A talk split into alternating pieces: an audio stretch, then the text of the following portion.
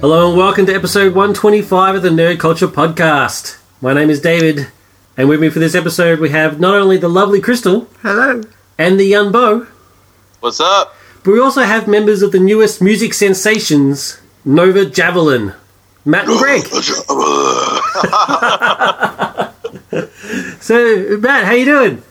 Doing well. How's it going, my friend? It's going good, man. It's going good. And uh, you brought along your uh, partner in crime, Greg, as well.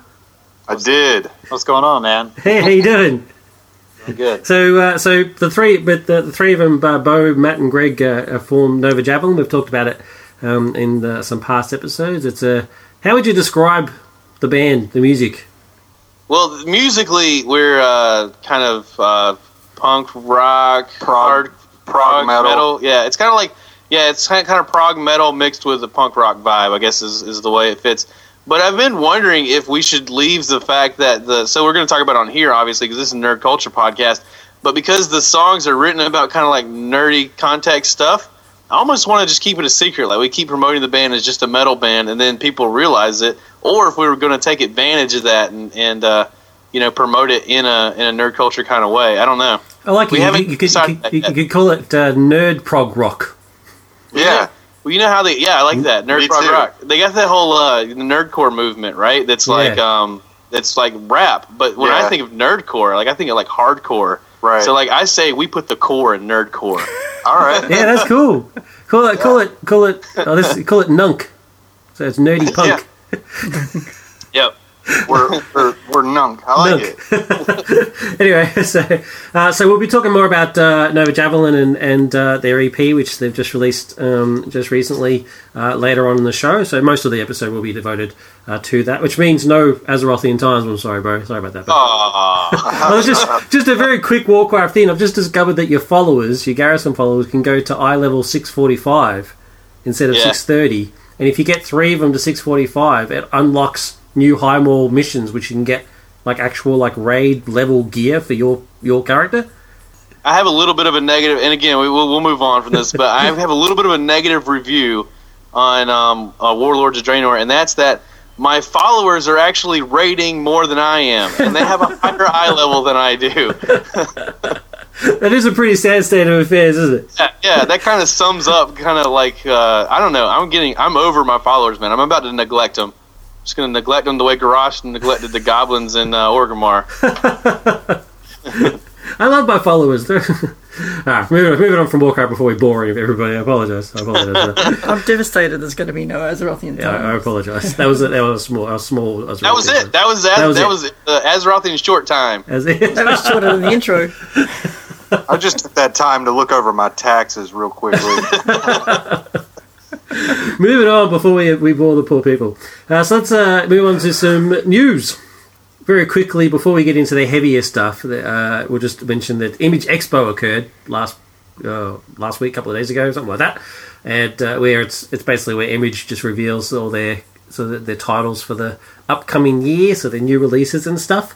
There was a couple of interesting titles. If you, I mean, if you like uh, Brian K. Vaughan and Jeff Lemire and Scott Snyder and uh, people like that, then you're going to be all right because they've all got new titles coming out. So uh, a couple of the ones that I wanted to mention were uh, Plutona, which is about a group of kids who find a dead body. So it's basically Stand By Me, but the dead body is a superhero.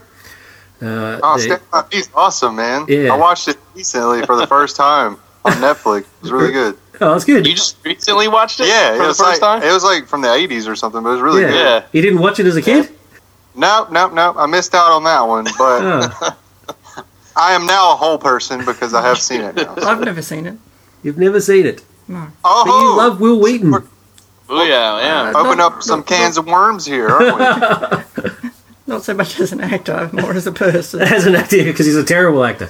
All right. Two out of every five people have never seen that movie, apparently, or have just seen it. yeah. Uh, another one is uh, AD After Death, which is uh, Scott Snyder and Jeff Lemire.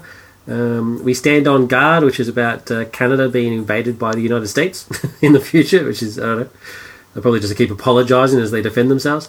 Uh, uh, Pretty Deadly continues. Uh, there's a lot of Pretty Deadly fans out there. And uh, Monstrous, which is about a group of giant monsters that are trying to wipe out humanity, and one girl has a psychic link to one of the monsters, and so then she's attacked and stuff like that. Um, I can't remember who's doing the art, but it looks looks very pretty. So one of the titles to check out, and there's plenty more. You know, Spawn continues on, and there's plenty more other uh, excellent image titles. I mean, they're basically continuing their creator-owned uh, thing that they're doing, and I applaud that. I mean, it's they're. I I don't think you can even say the big two anymore. I mean, it's basically the big three now. Yeah. And uh, yeah, Image continues to kick some butt. That's, that's all I've got for Image, I suppose. I say, I just, I just uh, now it's even though we are a nerd culture podcast, and this is not really sort of nerd culture, I do want to mention it because it is. Um, it's a pretty momentous event, and uh, We can relate it to nerd culture. yeah, I guess you I can. guess But in that they're cartoonists. yeah, I guess yeah, I suppose. I mean, we don't even really need to relate it to anything. Basically, just it just needs to be talked about, I suppose. Uh, so basically, um, last week, uh, the offices of the magazine Charlie Hebdo, uh, which is a French satirical magazine. Probably pronounced slightly different in French, but Well, I'm not going to put on. I'm not going to just disgrace myself or dishonor their memories by trying to put on a French accent. that's appreciated. yeah.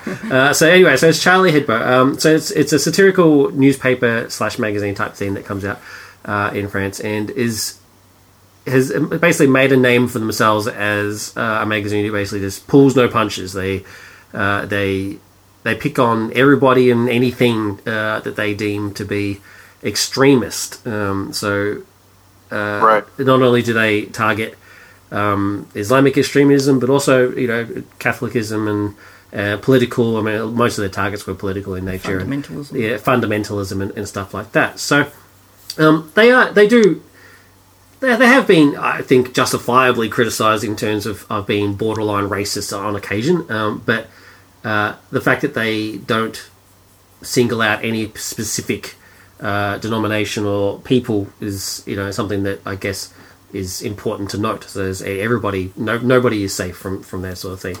Um, now, unfortunately, uh, last uh, a, while back, they reprinted the uh, cartoons of the Prophet Muhammad that were pu- for, that were published in a Danish newspaper, um, and they got into uh, basically a lot of trouble for. So uh, the the Nation of Islam were very very upset. So the Muslim people and uh, they, you know, being who they are, they went ahead and republished those um, cartoons and one that they had uh, created themselves.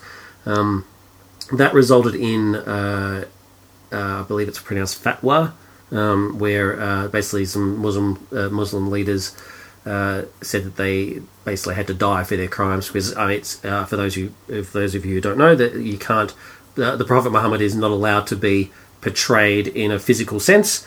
Uh, and the fact that he the, the the cartoon sort of portrayed him in sort of a derogatory sense is what sort of inflamed them as much as it did. Uh, so they were put under uh, under guard. And that's that's um it's been happening for for quite a while. But then last week, uh, two two to three gunmen, two two gunmen, uh, stormed into the offices and killed uh, about twelve of the people there, including the main editor and and uh, car- cartoonists and stuff like that. Before Um, then, the officers were firebombed. yeah, a year, yeah, a couple of years before then, the officers were firebombed and, and stuff Wow. like that. So yeah, so so basically, the majority of the Charlie Hebdo people have been assassinated, um, and uh, just now um, the gunmen uh, have been killed themselves. So they actually they escaped to a uh, French province and uh, kidnapped and basically had like a siege. It's called a siege. Yeah, basically a siege like scenario, and the gunmen were killed during that siege.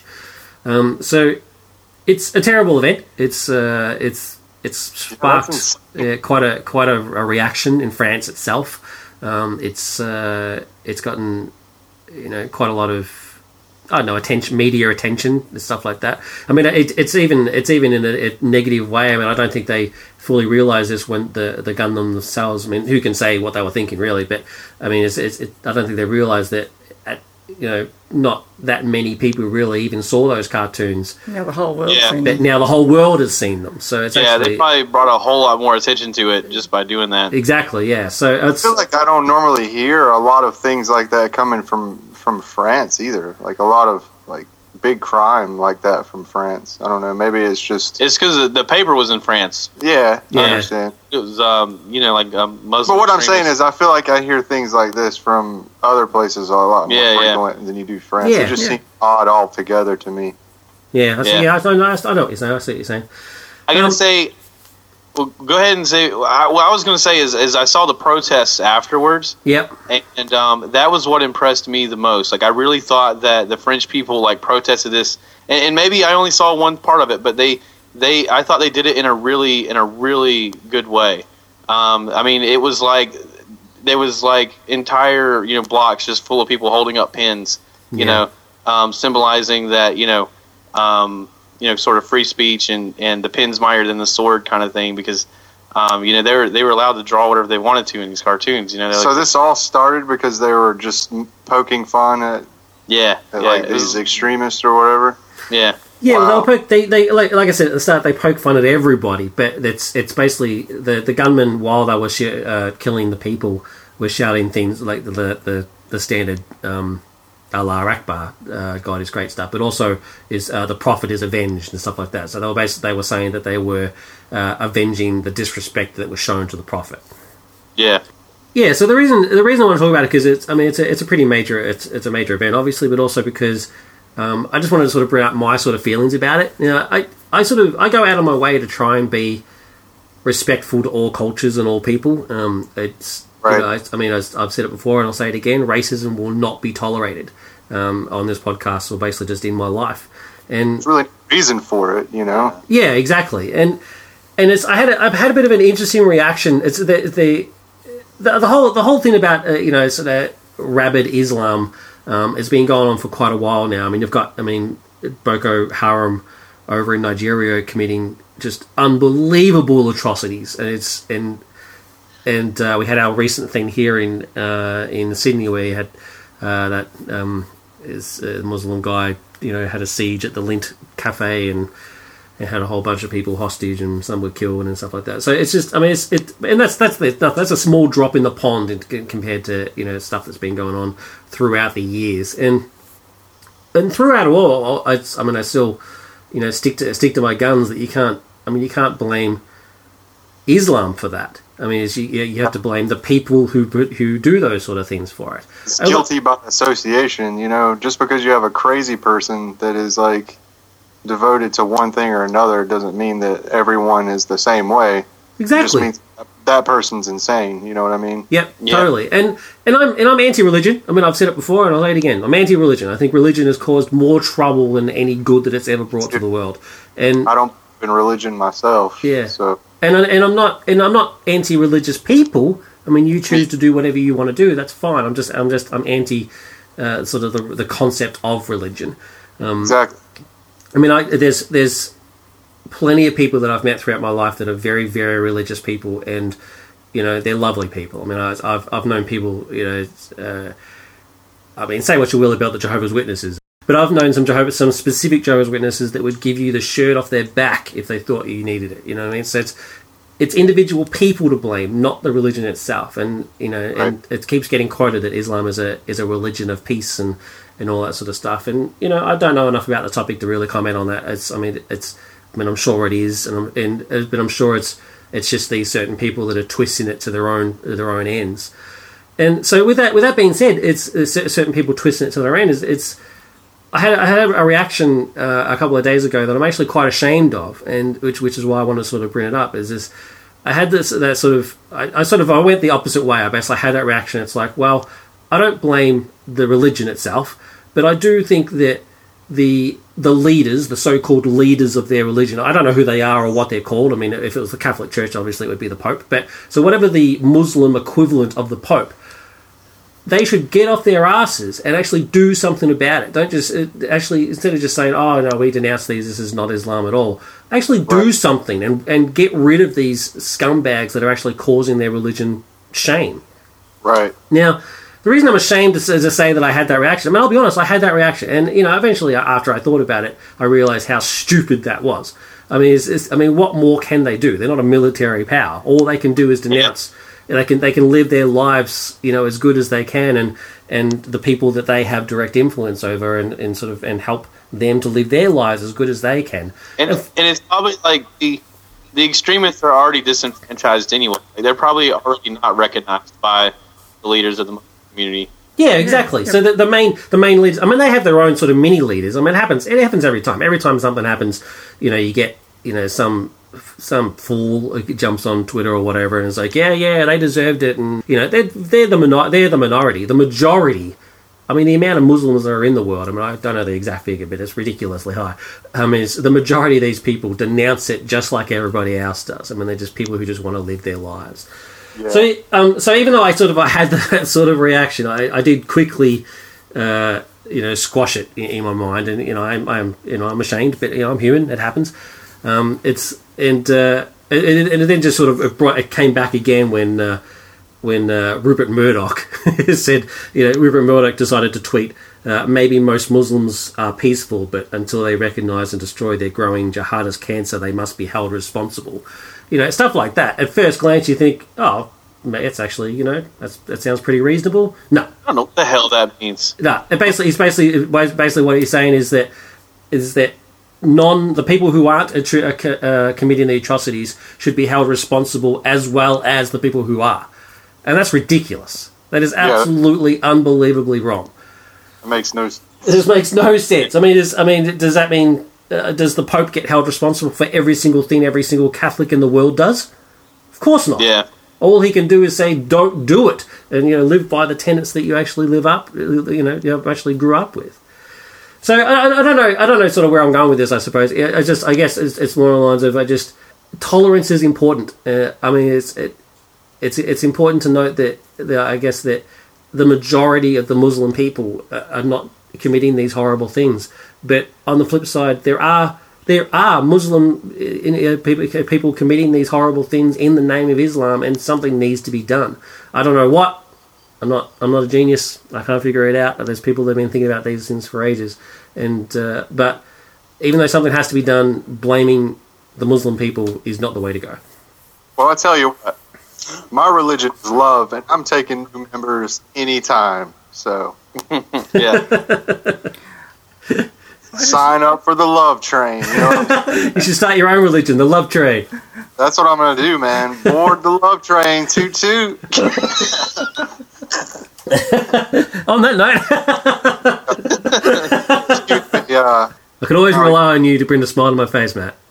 Well, that's what I'm here for. I just want to quickly uh, add that uh, I've, I I thought it was cool that um, the creator of Asterix, who's now 87 years old, Albert It is. It is. Uderzo, has um, responded with some cartoons of his own, which is I think that's fantastic. Yeah, so check him out. Good old, good old Asterix. Yeah. Asterix not Ready? taking any crap. Reddit's been full of a lot of cartoons, like in opposition. Yeah. Uh, and some of them are really clever. Some of them are actually kind of borderlining hateful towards what we were talking about before, where you're trying to blame the whole Muslim race. But yeah. Yeah. um, I think it's important that people are trying to use art to fight this instead of uh, M16. So Yeah. I- I'm Yeah. glad to see it actually. I was just thinking before when Bo was talking about the response that it is in- interesting and very heartening that nobody's responded with violence Yeah. except the police. There was no looting and pillaging. Oh It was- yeah, it yeah. was That's just, that sort Yeah, of stuff. that for was just a nice, quiet um, Yeah. protest. Yeah. very poignant. Yeah, I'm saying from a citizen's perspective, I was Yeah. really impressed with the citizens in France. Yeah. That's that's what I'm saying. Yeah. On a political level and on a like, should you should one country invade another to try to to try to stop that guy? I don't know. I don't. I have no idea. That's for smarter people than me. But um, I thought the citizens of France were amazing. Yeah, no, I, I, agree. I, there was there's quite a lot of it on Twitter that you know, like Banksy apparently did some stuff, and you know, a lot of it sort of is is you know, like you said, the pens. It's like the pencil that was broken in half. The, the, one of my favorite ones was a was the the pencil that was broken in half, and then the broken part was sharpened to be another pencil, and so it's, yeah. it was like some Yeah. I think the sooner that people figure out that if we quit trying to separate ourselves for various reasons and just pull together and and be there for one another no matter what we're into or what we believe will be a lot better. And I know that sounds cliche, but it's the truth. It won't happen we till the spend all Vulcans this come. time though. like we spend all this time putting these barriers between us and and we like to think that we're so much different than one another but in, when it comes down to it we're the exact same i don't know i just think if people would take the time to really think about that and let it soak into their soul and understand that there's no difference between my my shoes on the ground and theirs then we'd be a lot better off Exactly right. Yeah. 100% agree. 110% agree. But I did smoke a blunt before I 120% agree. I infinity agree. One of them. that was the hippie coming out of me. No, it's good. No, you tell it. You tell it right. Oh, anyway, let's move on before it goes over. What's next on the docket? So next on the docket, reviews. Let's do some reviews. All right. We'll do Crystal first. Okay. One of our local TV stations here, ABC2, had been advertising Red Dwarf late at night, and I'm flicking through the channels and there's nothing else on. I'm thinking, I should watch Red Dwarf now. Well, I can't, damn it. We've got the. We'll, we'll, I'll just watch it. We've got it on the technology to watch it We have the technology. so I'll just read the first two episodes. Um, Red Dwarf comes from creators Rob Grant and Doug Naylor, also known as Grant Naylor, and first aired on BBC Two in 1988, uh, starring Chris, Craig Charles, Chris Barrie, and Norman Lovett as Holly. Um, and it's Hey, Where's Cat? Danny John Jules as Cat. Yay! How am I looking? I'm looking, Looking good. it's based on a BBC Radio 4 series called Dave Hollins Space Cadet. Really? Yeah, yeah, Yeah. apparently. Uh, and and they changed the name from Dave Hollins to Dave Lister because uh, someone named Dave Hollins became a famous football star. So, Yeah, the radio play's not very good, but don't check, don't bother checking it. although Chris Barrie is in it. So, Yeah, um, so in episode one is called The End, and it gives you the setup for the whole series. Basically, if you haven't seen episode one and you sort of jump in the middle, you get a bit confused. As I discovered the first time I ever saw a Red Dwarf episode, I was at my nan's house watching on a little black and white TV, um, which is not that long ago, really. But she just refused to get colour TV until one was invented that she liked the colour on. She thought colour TV looked fake. what? Well, she was around when colour TV first came out. That was years before she realised that the colour had improved. So then she finally got one. Right, Okay, yep. well, yeah. Anyway, so This is back when TVs you could could kill a man. That's right. Yeah. like you couldn't. You'd take t- ten people to lift Well, the damn hers thing. you couldn't. It was like a little black and white set. Oh, right, so okay. uh, watching this episode, and, and I've got no idea what's going on. And I think I ended up then reading the books before I got to the show. So, Yeah, but anyway, episode one, you uh, start on the Jupiter mining core ship Red Dwarf. Um, the the whole crew is there, and you get to know Rimmer and Lister. The Rimmer's uh, the second technician, and Lister's just below him, and their their main responsibility is cleaning out the chicken soup nozzles. Rimmer, as we all know, is a smeghead, which means he's really highly irritating, um, and Lister loves to push his buttons. Um, it turns out that uh, Lister has brought a cat on board, which the ca- captain discovers and gives him a choice: either we kill the cat, or you go into stasis for the rest of the mission. So he chooses to go into stasis because he can't bear the thought of the cat dying. The cat, which is called Frankenstein, and it all fits into his plan, his five-year plan to go to Fiji and farm animals. yes. Yes. Although interestingly, he's- only got one of each animal, so I don't know how he's going to pull that off. Yes, yes, and and and, and, and and, and Fiji is. Fiji is submerged, so they all need stilts. He's two feet underwater. yes, by this point in time. Um, but while while Lister is in stasis, um, Rimmer, without Lister, has incorrectly mended a drive plate, which has caused uh, some sort of radiation mishap, and the whole crew dies. Three million years later, Holly, the computer, decides it's safe to let Lister out, and Lister discovers he's the last human being on board, probably in the universe. Um, takes him a little while to get over this. Uh, it is this, it- what he, he can't quite grasp that the whole crew is dead. It takes Holly quite a while to convince him. um, uh, and then he uh, meets Rimmer, who has been brought back to life as a hologram, and later on they meet the cat, who has who is the product of three million years of evolution from the original Frankenstein cat. I have to say that like it's a monster. Like the cat's name was Frankenstein. um, and episode two is Future Echoes, which is probably one of my favourite episodes. Probably my favourite episode. What? Um, I know it's, it's up for contention, but it's my personal favourite. Okay, I can't, I can't disagree with that. Fair. Um, so they're going through uh, Lightspeed, and, and Holly, who, because it's been three million years, he's gone a bit nutty. And he's trying to calculate uh, and navigate through light speed. And he says this is difficult because by the time you get to somewhere to calculate it, it's already gone past. So the crew start experiencing strange things where they see future echoes of themselves, Um, my favourite scene being where uh, Lister walks into the drive room and try, tries to have a conversation with Rimmer, but then real, suddenly realizes that Rimmer's actually talking to somebody who's not actually there. Can't figure out what's going on. Storms and Rimmer storms out, only to storm in again immediately from the other direction. And then Lister has the same conversation with Rimmer, only it fits this time. Hmm. It It's blow- brilliant. blows his mind, blows my mind. It's it's just awesome every time I see it. It's trippy, man. Um, so that gives you a quick rundown of the first two episodes. Uh, Red Dwarf has won awards. Um, it's won. I can't read my own writing here. Oh, Gunmen of the Apocalypse, which is uh, from a much later series, won an International Emmy Award in 1994 um, in the popular arts co- uh, category. I think it tied with a uh, absolutely fabulous episode. It also won Best BBC Comedy at the British Comedy Awards and it won a Royal Television Society Award for Special Effects. Also won a British Science Fiction Award for Best Dramatic Presentation. It's it's probably different to any other TV series, uh, TV series I've ever seen before. Um, it, it's very silly, but can also have a, a serious side. It's just it's very engaging. Um, probably up until you get to around the sixth series, and then it kind of jumps the shark a little bit. uh, but I'd give these first two episodes anyway a five out of five looks. Bo, didn't you watch Red Dwarf? Yeah, yeah, I watched Red Dwarf. I thought I heard Scott talk about it too. Scott loves ECN it, yeah. podcast. I couldn't get into it right away. Like I watched it, didn't like it, and then I said something bad about it on the show, and Scott almost killed me. Yes, Scott and so loves it. yeah, so I gave it a second. I s- gave it a second watch. Now I watched the whole first season, thinking like I don't really like it much, but like it must be good because Scott likes it. I just I'm not I'm not seeing it yet. But then, um, sure enough, like it, it grew on me. I, I ended up watching the whole thing. I, I liked it after a while. It just I think the first episode it just kind of like I don't know it didn't grab me right away. Yeah. Yeah, but you do need to think watch it for the got setup. what it was. Yeah. It's very British, so you have to like British comedy. and There is an it's- American version. Oh, it's still it's awful. I was so gonna say, wouldn't that be terrible? it's What's terrible. the American version?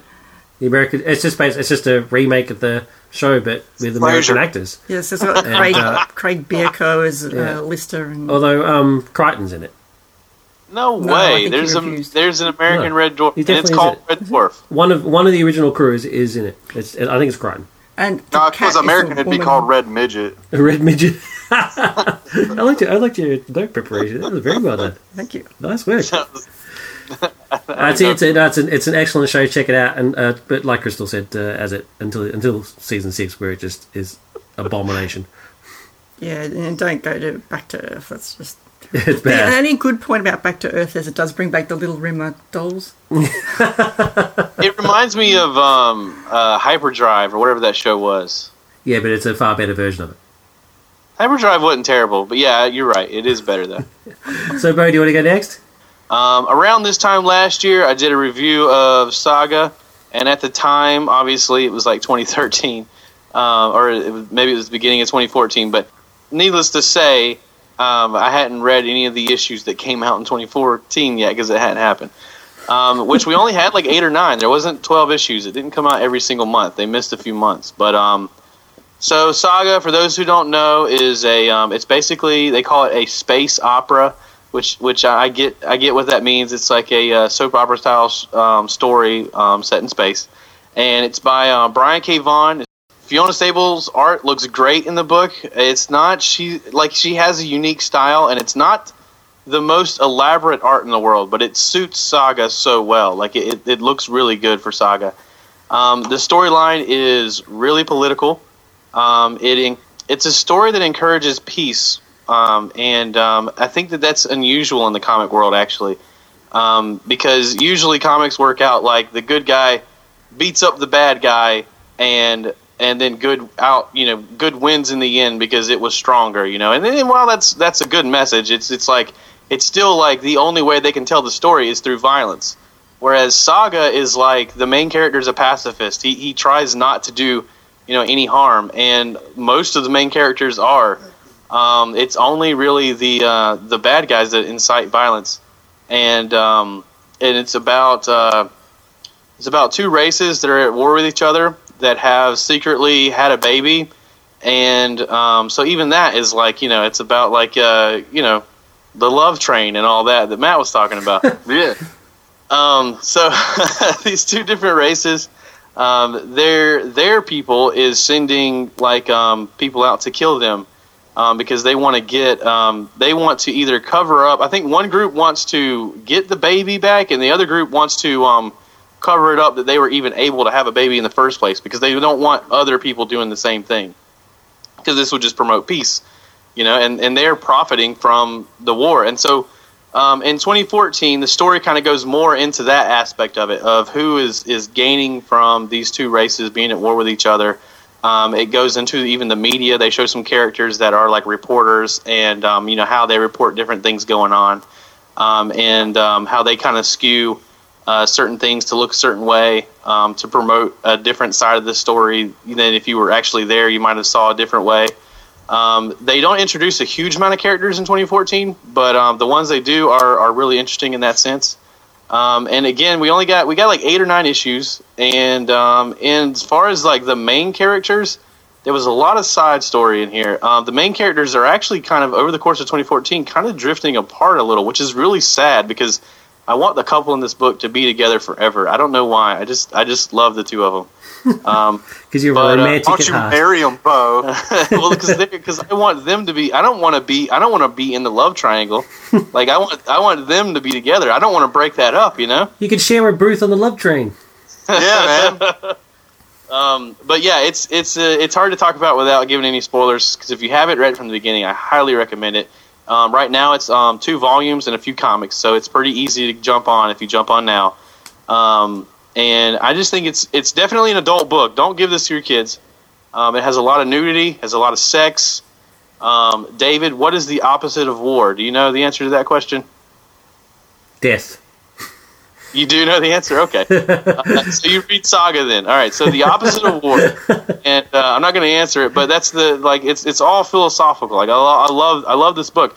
It's it's really an interesting read um, for the adult reader. If you've read comics like your whole life and you're you're looking for a new type of story that's not necessarily uh, you know Superman uh, beating up Lex Luthor, then then this this is definitely a good book for you. It's it's uh and if you're not, even if you read the book and you're completely oblivious to the to the um to the political motivation behind the book, then you will still enjoy it because it, it is a space opera. Um, it is it's very much like Star Wars in in that I feel like it's just this ragtag team of people that weren't meant to be together that are you know through this weird set of circumstances are you know trying to live out this story together. It's it's it's an awesome book. Um, I'll probably review it every year until they quit making it. um, so this was 2014 run of Saga. Still loving it. Um, as far as comics go,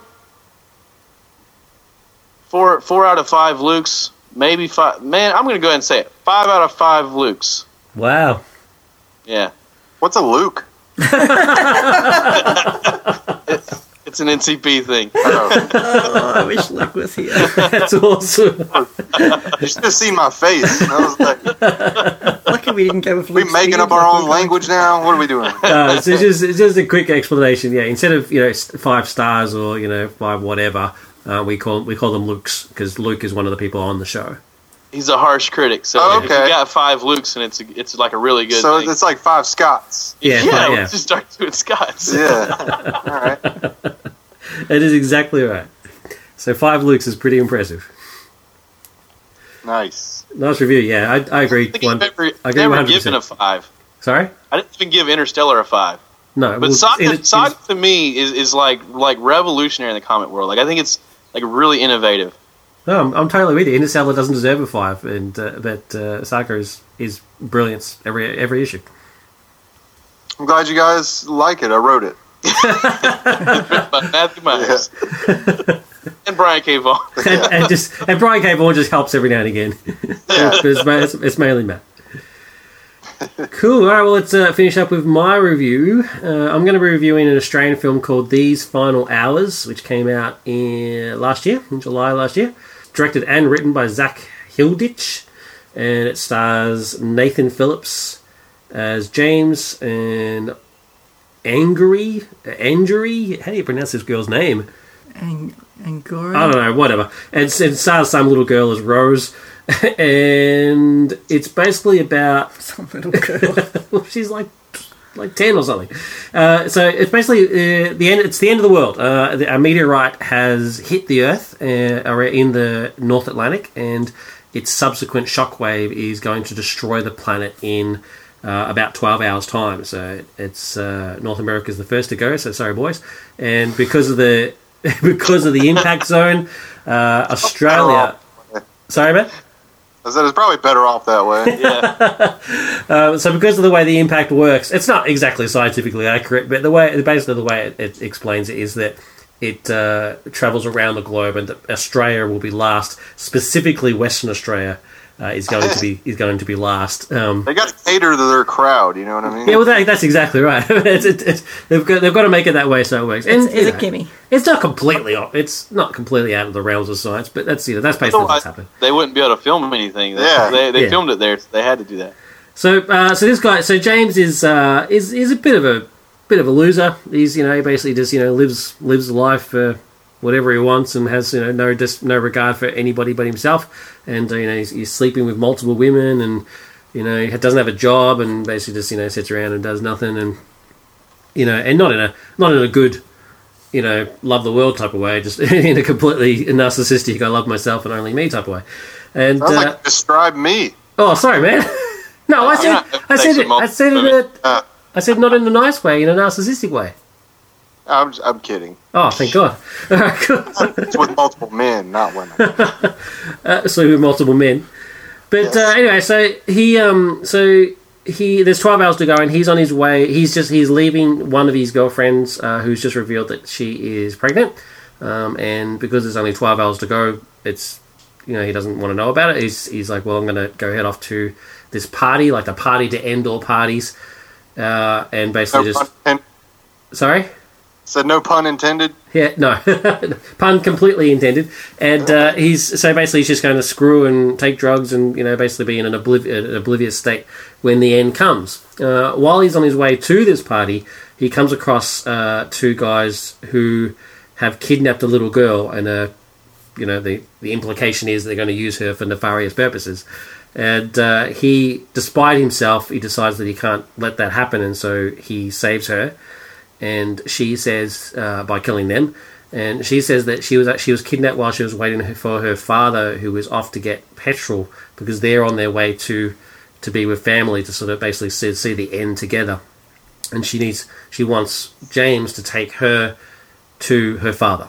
Um, so that's basically that's the that's the basic plot. Uh, I don't want to give uh, any any more away than that. I mean, it's, it's it becomes you know a road trip sort of stuff from there, and you know it's basically a sort of a journey of discovery for James. So it's it's it's the chance for James to be a better person uh, when the end of the world actually occurs. There's none of this sort of heroic There's sort no- of there's, there's no Bruce there's no Willis. getting out of it. The world the end of the world is coming. There's no Bruce It's not fist fighting an asteroid or nothing. Yeah, like no, there's that. no Bruce Willis, and they're going to blow up the asteroid before it comes. It's already hit. The, the shock wave is coming. Bruce failed. Bruce failed. There's no Aerosmith song or anything like that. Right. Yeah. Uh, so um, I actually thought this was this was quite well done. It's it's uh, I I think it may be the first attempt by uh, Zak.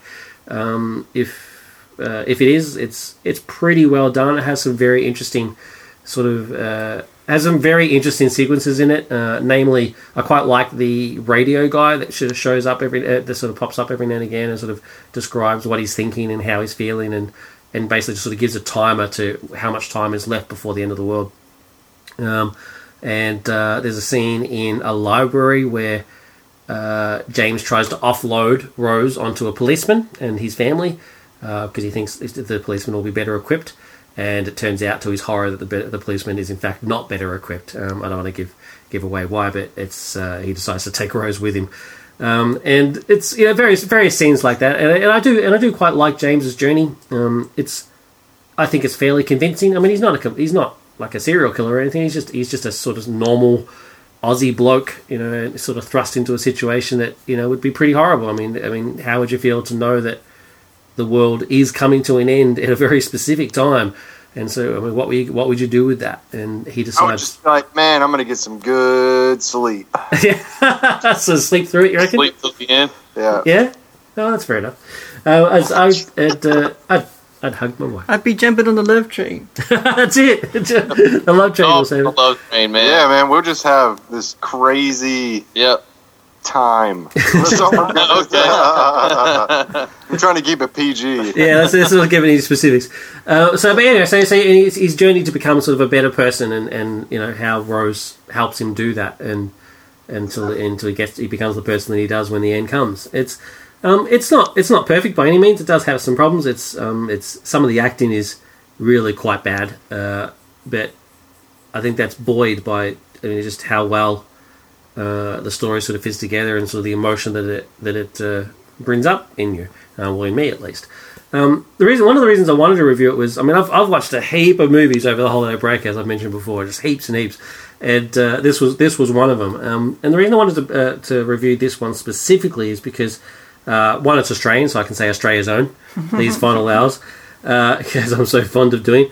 But also because I just think the Australian film industry is kind of harsh on Australian films, and I'm not too sure why that is. Like this film got rev- uh, quite good reviews internationally. Um, the only negative that I review that I could see was one guy who said I can't understand a word they're saying because of the accents. It should come with subtitles, which I think is hilarious. Um, but uh, the you know, I mean, the international audience really really seemed to sort of uh, embrace this film, whereas the Australian the Australian film industry, the reviews are sort of vary between it's it, it's okay to you know it's pretty good, but it's nowhere near as good as you know the Americans are saying it is, sort of stuff. And it's I I find that kind of odd. Is it the Australian tall poppy thing? I guess I guess it is. Yeah, it's. I mean, we seem to be harsher against our own output than we are against anybody else. It's it's weird in a been world where the Transformers films cause exist. We've been This is burned It's quality many control, man. It's quality control, you reckon? In what way? that way, if you're if you're harsh on your own films, it, it, it kind of pushes you to make better films. No, that kind of okay. Oh, so you're saying it's like a tough love? Yeah, Yeah, but I don't, I don't know. I, I think, it actually just works out the opposite. I think just it becomes it, people become our, our Australian filmmakers become jaded, and it's like, well, if our Go own overseas. if our own audience is not going to appreciate us, what's the point? We might as well just go overseas. So, Oh, okay, I see what you're saying now. yeah. I mean, I, it's, I, it could be could be the way you were doing it. Who knows? But uh, yes, I enjoyed it. I mean, like I said, it's not perfect, but it's uh, it it definitely brought up some emotions, and uh, I quite I I quite liked in, you know partaking the journey. So I'll give it uh, three point five looks. Cool. Awesome. So let's uh, move on to uh, what all of our listeners have been uh, waiting for, especially Greg, who has been silent the entire time. are, you, are you still there, dude? Yeah, I'm still here. All right, cool. Uh, so let's move to move on to uh, Nova Javelin. So it's uh, it's pretty exciting. I mean, it's uh, I actually I personally know some uh, rock stars, which is pretty cool. I can't. Okay, it's a pretty exciting stuff. musicians. Yeah, yeah, musicians. It's uh, musicians. I personally know some professional musicians, which is pretty cool. So, uh, so yeah, so on, on to you guys. So Nova Javelin uh, is, uh, it's like I said, the stars is bet with Bo, Matt, and Greg. Uh, form the group. Uh, they've just released their EP. It's available on SoundCloud. The links uh, are, are going to be up on the website um, and Facebook and stuff like that. But I just want to take this opportunity to sort of, sort of talk about uh, the band, sort of like the sort of the the beginnings of the band and why you do what you do, and and uh, and then we'll talk about the album, which I think is pretty cool. I mean, it's it's, it's um, I quite like the idea of like concept albums and stuff like that. I'm a big fan of those sort of things, um, and it's just sort of the this opportunity to to know the stories behind the tracks is pretty cool. So uh, let's let's go for it. So let's start it off with um, so the band and like how you, the, the name and how you, how you guys started and got together and stuff. Well, Bo came up with the name, so I'm not really sure. Okay, well the the name was just um, I mean it's from the book The Last Days of Krypton, and um, they just they keep talking about the Nova Javelins, and I just I thought the name was cool, and yeah, it's like um, a super weapon that some Kryptonian guy creates. Yeah, yeah yeah yeah it's cool. um, I was like, man, that sounds really metal. That's going to be the yeah, name of our yeah. I was just like, I read the, I was reading the book around the same time that we started talking about getting back together again, um, because we we actually played together in three bands, just three bands. Yeah, Me and Greg maybe four bands. right. Yes, so we were in one before Matt.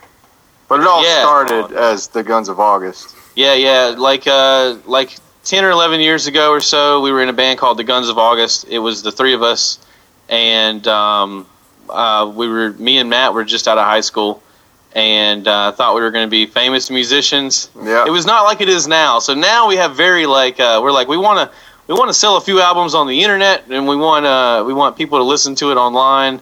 But back then it was like That's our job. there's Like, no point in me going to college. No There's way. point. I'm going to be a huge rock star. Like Yeah. this is this is it, you know. um, and um, so that was that was kind of like where it all started was back then, and um, We played a lot of shows. small For a while, bars and stuff like that. Yeah.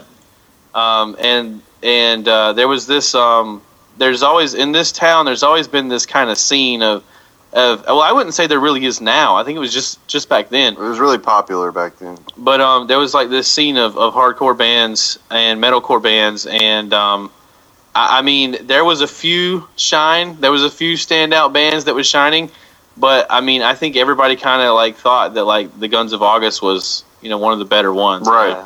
But uh, Certainly one of the most uh, different sounding bands that were around. We didn't sound like anyone else. You know. yeah, we tried to definitely sound unique. Um, but then um, we kind of quit playing for a while. Um, Life comes fast. Yeah, and Matt played. Matt's played in like a lot of different projects, blues bands, and all kinds of stuff. Yeah. And um, and we started a few bands here and there. The three of us. It was always with other people though. It was always like um, you know with another guitarist, another bass player, and then I would sing, and, and Greg and Matt would play drums and guitar. And um, we kind of got the idea to get back together and re-record the Guns of August. Like we were like going to re-record our Guns of August CD, and um, then whenever we started doing it, it was it was kind of weird because it just didn't feel the same as it did um, back then. It was almost like that music was. I don't want to say simple, but it was just like different. Like it didn't feel it didn't feel like there was any point of redoing it. Basically, The moment Yeah. has passed. Exactly. yeah, yeah, exactly. And so, so we just decided, and also, uh, oh, I do have to say this: the Guns of August had a bass player. Actually, I, I didn't play bass and sing; I just sang, and um, He was That was- phenomenal. Yeah, that was Yeah, one of the yeah. best things about us. he still is one of the best bass players that, that I know. And and that was another thing too is that since we couldn't really get him and Nova Javelin, it was kind of like, you know, are we even the Guns of August anymore? We should do it. We should do something different. So that was when we kind of decided to do Nova Javelin, and um, the podcast was was um, really popular when we were deciding uh, to do it. And we said, well, we have an audience um, that we could kind of promote the CD to. So why don't we make all the songs kind of about things that we might would talk about on the podcast? So so in a w- in a weird way, like Nova Javelin is kind of part of the legacy of ECN. Like it's part of the ECN lore Right. um, that we that we decided to start a band um, on the show, and we even recorded the CD using the podcast equipment. Yep. Um, so, So, like, so it's uh, like the soundtrack of ECN. Exactly. yeah, yeah, exactly, yeah, yeah. Oh, and you know what's crazy is in a lot of our videos and stuff, like even in the New York video, I used Nova Javelin music, Right. but no one knew what it was back then because we hadn't released the CD. It was just like I was just like I need mm. music to play on the podcast that's not copyrighted, Yeah. and so We're not. We're not going to sue ourselves. like some of our interview episodes, like when we do the cons, and then I play music between the interviews. Yep. Some of those were Nova Javelin, and Oh. I didn't even put it in the notes or anything. I just I just played the music on there. Cool. But yeah, that's how the band started, and uh, I, I don't know I don't know where to go from there. Um, so the so you mentioned before that so you're so you're the singer and the Matt is the drummer and Greg is the guitarist. Correct. So is that, is that so that would be lead guitar then? So you don't have a bassist? Yeah, I play bass and sing. Oh, you play bass and sing. Multi talented. Yeah, he's he's actually really good at it, man. It's it's impressive watching him. You, you know, I can see him trying to fit it together. Like we had practice last night, Yeah, and uh, we're actually already working on writing for our next our next album. That's yeah. We wrote a song last night. It's about um, it's uh, I think I think the next album is going to be themed too. So this last one was kind of themed with um, uh, with uh, just kind of like minute stories from um, you know from different uh, types of uh, media. But this one, I think I'm actually, I think it's going to be mostly movie and TV show quotes that I could turn into a song. So you talk about so you talk about the the theme of the album. So let's let's talk about the album a bit. So it's it's a self titled EP. Uh, it has uh, a I don't know I haven't used the word wicked in a long time, so I'll use it now. A wicked logo. That's an Yeah. awesome logo. Who, who designed the logo? That was a Fiverr gig. yep. I paid a guy five dollars to design that, That's and he awesome. did a really freaking cool job. He, Yeah. yeah. he was he was a nice guy. He listened to the music and, and kind of wanted to get a vibe of it, and um, he was a really nice guy. Cool. Uh, so so it's um and it's uh, five tracks. Yeah. Yep. Um, Five of- tracks. of- yeah, four, of- four songs and an intro, really. an intro. Okay, well let's let's go let's go through the tracks uh, one by one. If you can just give us um, some background on uh, you know what what they're about and put it together and all that stuff. Okay. The first track. Is there anything special about the first? Is there anything Not special about the intro? Not. Well, the only thing to be said really about the intro is uh, when we had the idea to, to to write this album, we wanted all the songs to connect, and we wanted we wanted it so that you could listen from the first track to the end of, of the EP and and put it on repeat, and it never stop. All the songs connect, and then when it starts Yeah. over, it starts over on the similar riff or Yeah. the same riff. And Greg can probably explain how that works. Really, Yeah. Like, so with that being said, let's pass it over to Greg. Well, I made the I made the the intro and the last song in the same key. That way, you know, it it connects, and you don't really you don't notice it, I guess, consciously, but Yeah. it connects and it makes sense in your head. So that way, it just it's like seamless.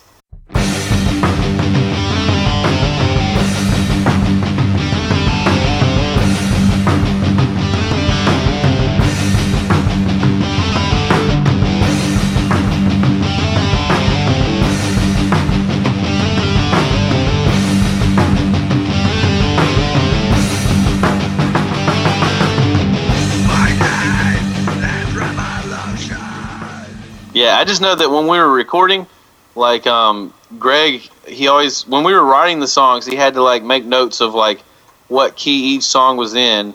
And there's a few there's a few places where we actually had to do a key change in order to make this this idea work.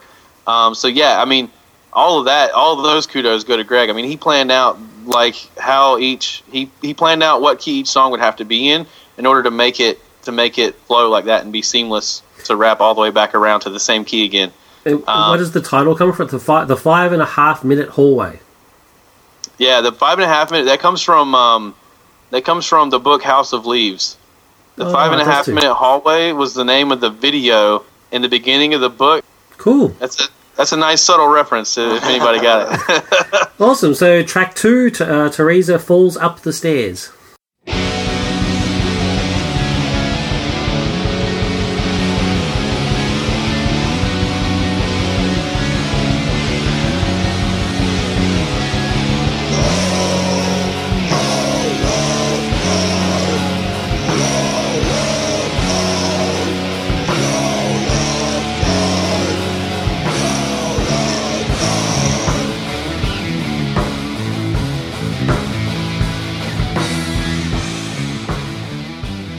Yeah, Teresa falls up the stairs. Lyrically is about um, is about uh, John Locke and um, and, and it kind of explains the ending of Lost, but it does. but I, I They're you know, all I'm- dead, bro. Yeah, yeah, right. I'll I'll hang up on you right now. It's all a The, uh, dream. if you've never watched the show, it's not like a spoiler. So like you don't like like if you don't if you've never watched the show, you don't know what the compass is and how it relates to the island. But like um, the song, the, the song kind of opens with a little bit of John Locke John Locke's story and how um, you know he has this kind of blind faith in the island, or, or you could argue that it's not blind. I don't know. Depends on if you're on Team John Locke or Team Team uh, Jack Shephard. But um, if I had forgotten the name, that would have been terrible. Yeah. like, um, but uh, like uh, he has this blind faith in the island, and he basically bases all the decisions that he makes um, in life just just based off this faith.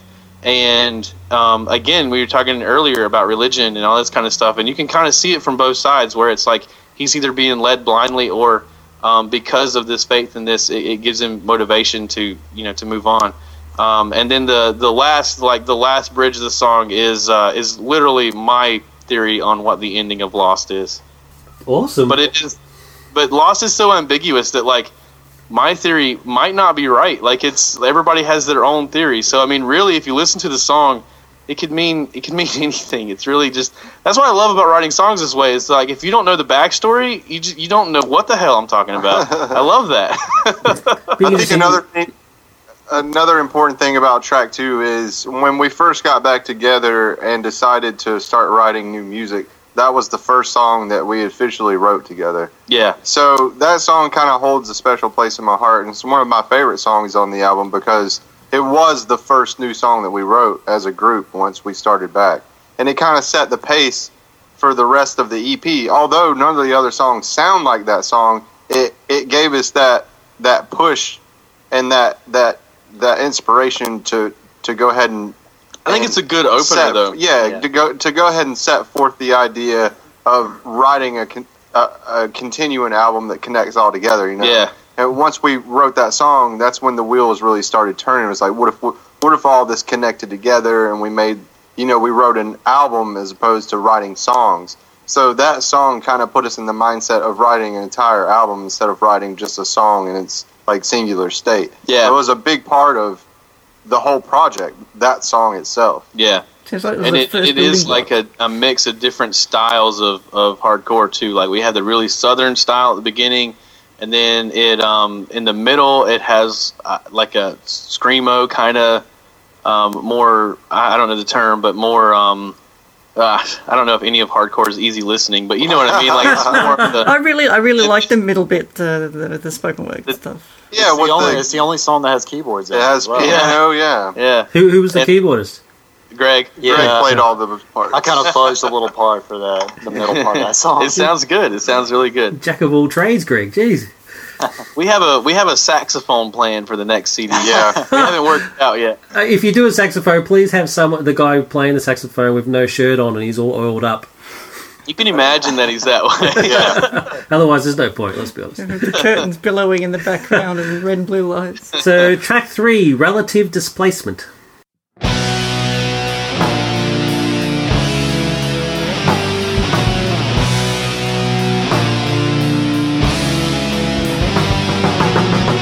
was the first time for me. Because we're moving in different directions. We're moving in different directions.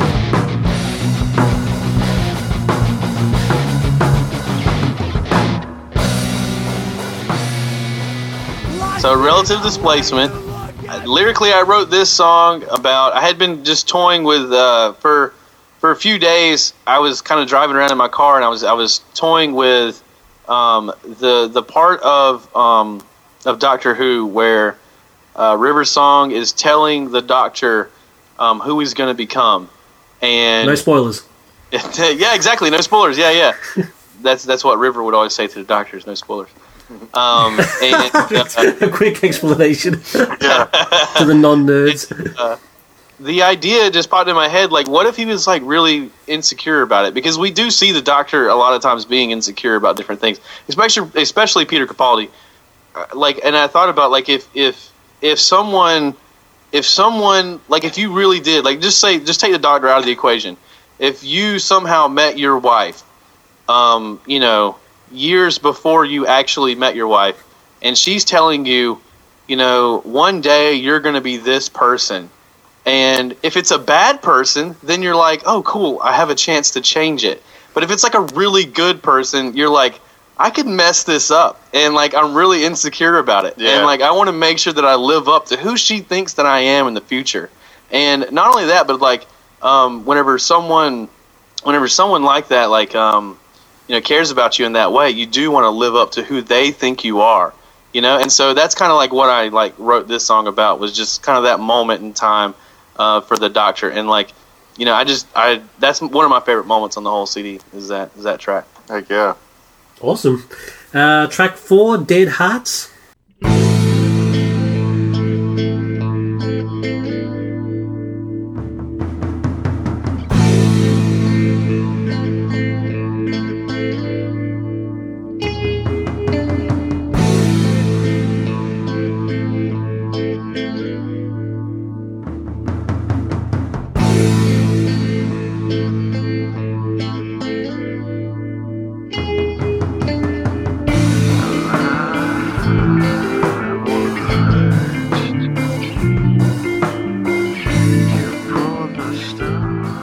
Which I thought Uh, was this- dead horse this- when I first heard it. Dead Horse. dead horse In Australia, that means tomato sauce. yeah, tomato sauce. uh, so, so, so, Dead Hearts. It works though because like dead horse still beating. It Yeah, sounds like exactly. you're still beating a dead horse. oh god, that was a bad decision. oh man, this song actually was a Guns of August song that never got recorded, and um, not musically, but lyrically, I just I reused a uh, Guns of August song just to try to again bring it back to like we were originally starting, um, you know, the Guns of August over. So I used um, it's not the only Guns of August lyrics either. I used um, uh, that line at the beginning and the end of the CD. My name is Revolution. That's that's a line from um, American Machete, which was like our uh, like most popular Guns of August song that Yeah. never got recorded. Um, and so those two things were kind of just drops to Guns of August fans. But that song is, is like mainly about like uh, how uh, it's it's just it's just like a really punk rock song about like um, how corporate America can stifle art and um, that kind of thing. It's a Oh. hard song to describe. that's that's his political stand on the CD. Oh, that, Yeah. that is very interesting. Actually, it's actually my favorite song on the EP, uh, Dead Hearts. I especially that's- love the Yeah. uh, the key change. I don't know. I just I, I really, I, really I, I I have no musical uh, you know knowledge or expertise, so I can't really describe what I'm saying. But uh, I and I like uh, you know I, I like a wide range of music, and it's sort of this was. Uh, I just, I just, I, I just, I really, I'm, I'm very, I'm a big fan of sort of the, sort of the music behind the lyrics. Like most of the time, like I'll be honest with you, like I actually, most of the time I didn't really understand what you were saying because Yeah. Because of the way you sort of you were- you were singing it re- isn't really sort of my sort of thing. But so I sort of, I sort of, so my ears sort of tuned more to the sort of music behind it, and I just, and yeah, basically from the, from start to finish, this song is just like just a joy to the ears. It's just it's just you know it's a, you know and then, it, and then halfway through it completely changes, and I'm like. Did we just go to a new track? What's the no? It's the same. It's the same track, and it's just, but it, but it's still, but it's seamless, and that's what I like about it. Like you get a lot of songs that do this, that try the same sort of thing, like and um, and it's just it's quite it's quite, it's quite clunky. I think. I mean, like I like I said, no musical knowledge, so I can't say that they're bad. But I just it just seems to be quite clunky. Whereas this, it does it in such a seamless way, and then sort of goes back and you know and sort of completes the circle. I just it's uh, yeah, it's really really good. It's really really cool song. That's funny too because um, that that part is actually a mistake, right? That's the part that you put together. Yeah, see, the very end of that song was actually it was just a drum track of Matt. It was supposed to be a drum solo, and I was going to try to fit it into one of the songs and have and the what we originally wrote for that song didn't work, and I didn't like how it sounded, so I wrote a completely new part over Matt's uh, drum solo, and it fit and it worked perfectly. Yeah, Yeah, he used so Greg. Ooh. Greg used like a drum clip that was just like a scrap, like where we were recording drums, and Matt had done this thing that just happened to get recorded and was extra, and then Greg wrote that part over it, and it all fit together. I and when me and Matt heard it, we were like, I don't even remember recording yeah. that. I told I looked at Bo and I was like, dude. Didn't he hire somebody else to come in? Like I don't remember this, That but it was cool. one of the So, like, scratch drum tracks I recorded. that's sort of the organic way that this sort of is, is put together. So It's like is- it made itself. Yeah, it's just, it's so creative. It's awesome. I wish I had any musical talent of any kind, but unfortunately I don't. You Uh, that little app that you did. Oh yeah, I do like that app. sweat, baby, sweat. um, Sounds great. Bo and I, Was that- Bo and I should get was- together and do a song. It'd Hold up. That was way back in the, in the beginning when Yeah. we I first. don't remember that. Yeah. Yeah. that was one of our first dates, you guys. Yeah, it was ages ago. Yeah, it was cool. Listen, listen back to the clip show. You'll hear that Yeah, segment. that, that, just that bit of the cli- in the clip show. It was gold. Anyway, so uh, back to Nova Javelin. Moving on to track five and of of our fathers.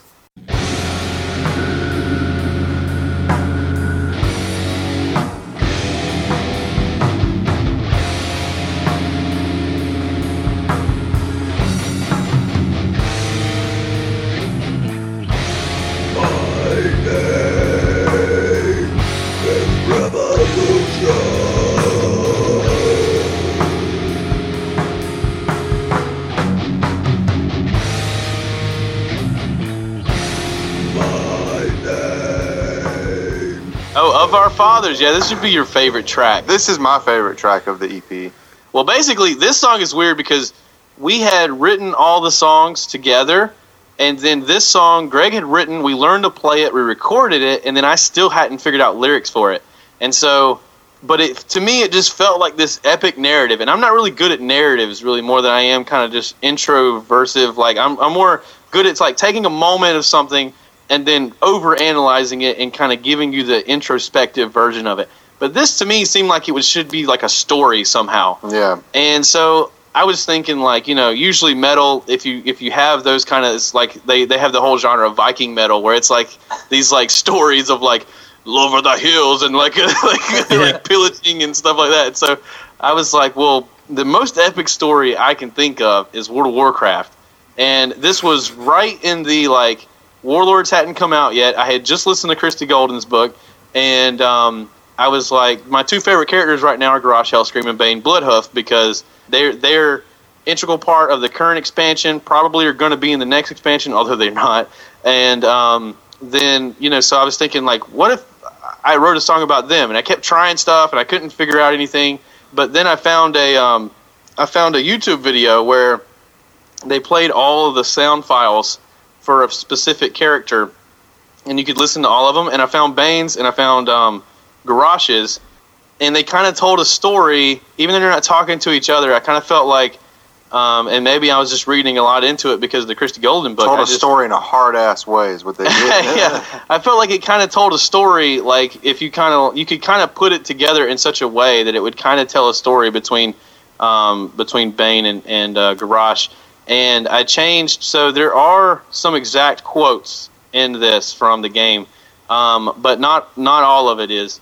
And um, it's uh, it's a really cool like it's not really a narrative because it's only quotes but from the quotes you kind of get the idea especially Garrosh's where you know it's like talking about how like you know fear hatred anger these are weapons of war and like um, you know like I, I just i love that line it just it says so much about not just like world of warcraft but it just says so much about like you know how like um, you know, war is, is really handled these days, where it's almost a business transaction, and the media is is you know a weapon of that war. You know, promoting fear and and um, it's just I just I I don't even know that the makers of the game intended any of that, but it just to me, Garrosh just seemed to speak to like the real life war machine and not just the World of Warcraft war machine, and and so that's why I kind of put this song together from that.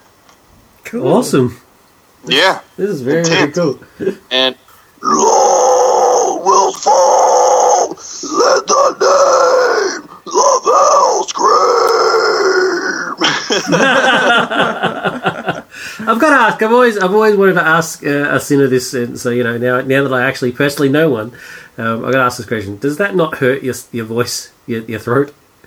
It's Uh, like anything else. that- there's a right way to do it, and there's a wrong way to do it. That's true. That is true. If you know what you're doing, it won't hurt your voice. But that doesn't hurt my voice. So like the uh, the metally kind of uh, we we I don't know if this is like a real term, but like we've always had this term of screaming and yelling, yeah. and the three of us know what that means. And I don't know if every band has uses the same terminology, but we've done that for years. And I was thinking about that the other day, how we just say that willy nilly. Yeah. But like um, screaming, like that whole like The thing- distorted, raspy sound. that Hmm. doesn't hurt my throat at all. Of course, I did it for a long time, but that doesn't hurt my throat at all.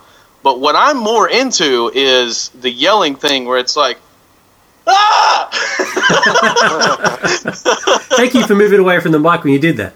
yeah, that will that will actually hurt my throat after a while. And more, and at practice, I have to yell so loud because I can't hear myself um, that it hurts. But whenever I'm recording, it doesn't hurt because I don't have to yell as loud. I can actually hear.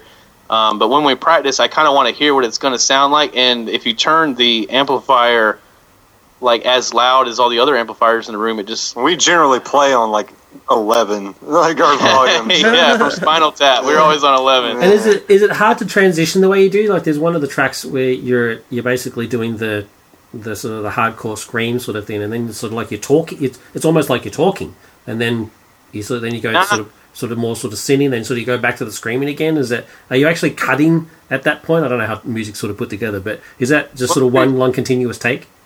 When we recorded it, yeah, we cut it. We did it all Yeah. separately. But yeah, I could do I can do it live too. It's it's um I'm actually better at the vocals than I am at playing bass. Um, I actually struggle more learning the songs on bass.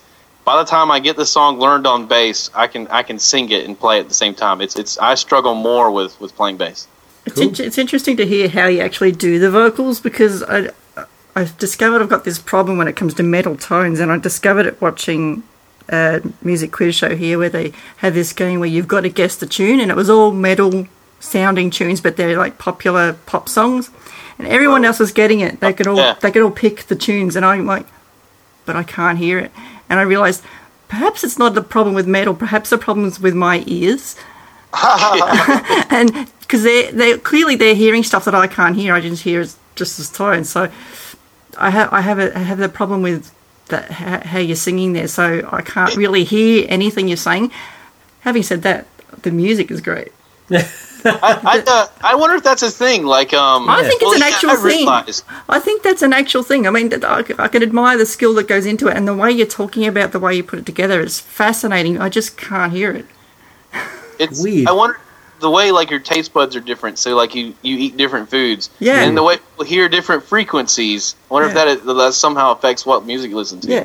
I mean, so, yeah, like- some of my favourite bits of the album, like I really love the last minute and a half of Relative Displacement. I mean, the- they're all the softer tones, and I think that's just the way Yeah. my ears work. We well no I mean that's I mean that's my favorite parts too is I, I love that um, and and that's why I've always played with Greg is because he's really good at doing that change like that um, and even when we were the Guns of August that was kind of what we they called us elevator core Right. because we would play like heavy stuff and then it would just break in Jazz the- out of nowhere in the jazz for like two riffs and then back into the heavy stuff and it just- Elevator core. I love it. I think my dad coined that, but like it would do, it would, it would really like, it was a really cool thing, and we were really into um, uh, between the buried and me, Yeah. which is a band that does that too, um, and uh, that was they were they were they're kind of famous for that. Of course, they do a lot more than that now, but their old albums is that's that's kind of was their was their uh, kind of niche, was they would just stop and do something else, hmm and it's neat because you're like it kind of takes you by surprise. I was really into a band called Into the Moat at that time. Into the. Moat, too. yeah, they yeah. did the similar similar thing as well. Yep. Well, even bands like the Smashing Pumpkins did a lot of stuff like that. Yeah. And it Yeah. keeps you listening. It makes I it love the. Smashing Pumpkins. Yeah, Yeah. yeah, I love the Smashing Pumpkins. Yeah, but I just want to tell you, Oh. I, I love the album, and it's going to stay on my permanent playlist. Oh, thank you very much. Thank you. Yeah, it means a you. lot, you guys. So I knew going into this, and in every band I've ever played in, and, and I and I hope that Greg and Matt would say the same thing. I know that it's it's a type of music that not everybody enjoys. It's like whenever you stretch your ears out, whenever you whenever you decide "Oh, I'm going to get gauges. I know that when I walk into a gas station, they're going to ask me, "Did that hurt?" Yeah. You know. And I know when I start a band that screams, people are going to go, "Is that music?" You Yeah. know what I mean? Like I understand that not everybody is going to get it. Yeah. Um, but it's what sounds genuine to me, and anything else would be disingenuous from me anyway. Yeah. It sounds just as professional to me as any other album I've ever heard. Well, Thank thanks, you. That man. sounds That's awesome. a huge Yeah. compliment. Yeah, that's that's spot on. Uh, so let's um, that was that was absolutely awesome. Thanks, uh, thanks guys. Just uh, the behind the scene sort of nature of, of how these things come together. That was cool stuff. Really cool. Uh, let's move on to coming soon. Uh, so yeah, so in Australian cinemas, January fifteenth, we get Birdman. Finally, awesome. Uh, I heard it's really good. I didn't get to see it in theaters. Oh man, go see it. God, I'm, I'm handing out for it. I think it looks awesome. Uh, an Australian film called Paper Planes about a young kid with a, a crappy father, and his father's played by Sam Worthington, so I can understand that his father's crappy because that guy sucks. Uh, and he he, uh, he basically he he becomes famous because he can make really good paper planes. That's Australian films for you. Sounds pretty cool. Uh, and Unbroken, which is Angelina Jolie's directorial effort about uh, a young guy who uh, he's like some sort of Olympian champion, and he gets captured by the Japanese during World War Two. That's all I got. Anything for the states? In the states on January 16th, we have Paddington, which is that uh, movie about the bear. Yep. Uh, uh, we have Blackhat, which is the movie about the really, really buff guy that is somehow a computer hacker. Um, which is not, I'm not saying it's impossible, but it's not usually the stereotype. When I'm not in the gym, I'm cracking codes.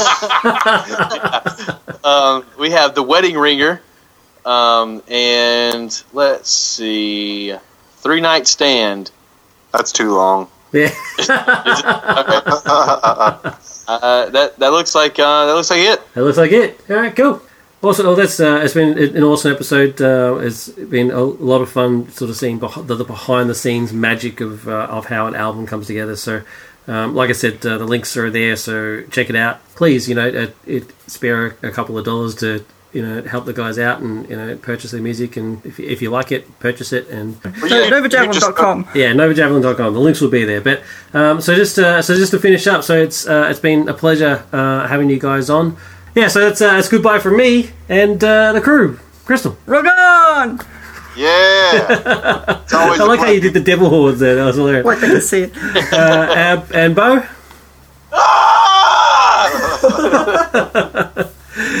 and Matt and Greg. Yes, sir. Take care, my friends. Thanks, guys. You've been listening to Nerd Culture Podcast. We'd love to hear from you. Send us an email to Feedback at nerdculturepodcast.com. You can write on our wall if you go to the Facebook page. Go to facebook.com forward slash nerd culture podcast. Tweet us, at Nerd Culturecast. Skype us on Nerd Culture Podcast. If we don't answer, leave a message. We might even play it on the show. You can comment on any post on our website. www.nerdculturepodcast.com. If you'd like to support the show, use the Amazon affiliate widget on our website to do your Amazon shopping. It doesn't cost you any extra, and a small percentage of the profit goes towards helping us to produce our show. We can see what you buy, but not who you are, so your privacy is assured. Check out our videos at ncptv.net or search for ncptv on YouTube because we also have a YouTube channel. Don't forget, you can rate, review, and subscribe to the show on iTunes. Wondering where you can hear more of Bo? Go to ECNradio.com. Bo and David also have another podcast called Film Flams.